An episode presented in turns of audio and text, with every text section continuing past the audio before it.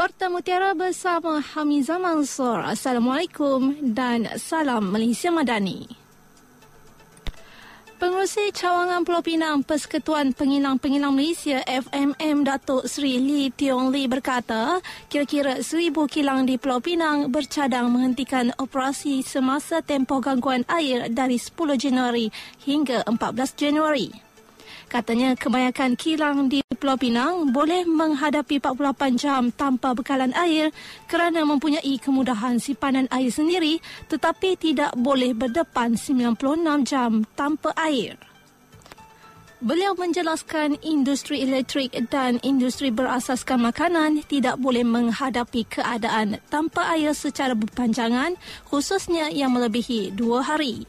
Menurutnya, terdapat lebih 1,000 kilang di Pulau Pinang dan daripadanya kira-kira 500 merupakan ahli FMM dan mereka merancang untuk menghentikan operasi semasa gangguan air berlaku. Ujarnya, angka kerugian sukar dianggarkan pada masa ini.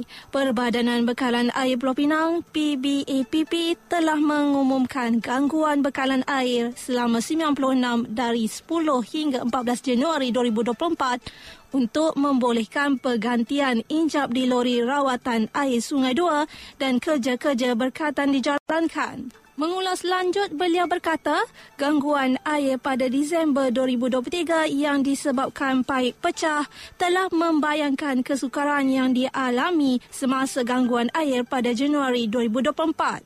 Ujarnya, pihak FMM telah menghantar surat kepada PBAPP untuk mengadakan perbincangan mengenai gangguan bekalan. Polis menembak mati penjenayah dikendaki selepas berbalas tembakan di Sungai Lembu Bukit Mertajam awal pagi tadi. Kejadian kira-kira jam 12.35 pagi itu melibatkan seorang lelaki bersenjata api yang terbabit kes samun, pecah rumah dan premis di Pulau Pinang, Kuala Lumpur dan Melaka. Ketua Polis Pulau Pinang, Datuk Kau Kok Shin berkata suspek diminta berhenti oleh sepasukan polis yang menjalankan rondaan cegah jenayah selepas berada dalam keadaan mencurigakan. Bagaimanapun, suspek terus memecut laju kenderaan dan melepaskan beberapa das tembakan kepada polis sebelum kenderaannya terbabas ketika aksi kejar-mengejar. Suspek kemudian sekali lagi mengacukan pistol kepada polis apabila keluar daripada kenderaannya yang terbabas.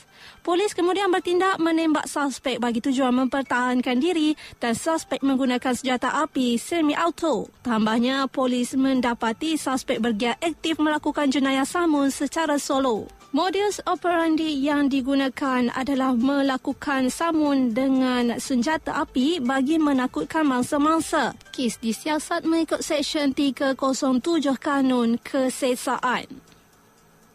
Cadangan projek pembinaan asrama warga asing di Teluk Kumbar hanya boleh diteruskan sekiranya ia memenuhi syarat dan peraturan digariskan kerajaan negeri serta Majlis Bandaraya Pulau Pinang MBPP. Ketua Menteri Chet Khoon Yau berkata tiada istilah tergesa-gesa berhubung pemberian kelulusan projek itu pada yang ketika ini sudah mendapat kelulusan teknikal penilaian impak sosial SIA. Semalam media melaporkan lebih 1,000 penduduk termasuk wakil Parti Amanah PKR UMNO PAS Gerakan Bersatu Parti Rakyat Malaysia PRM bergabung mengadakan bantahan mendesak kerajaan Pulau Pinang membatalkan projek pembinaan asrama pekerja warga asing di Teluk Kumbar.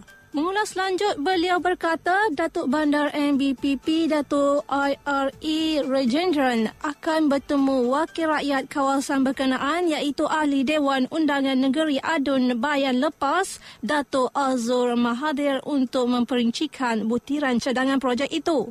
Beliau turut menegaskan projek itu masih berada dalam peringkat pertimbangan dan perundingan.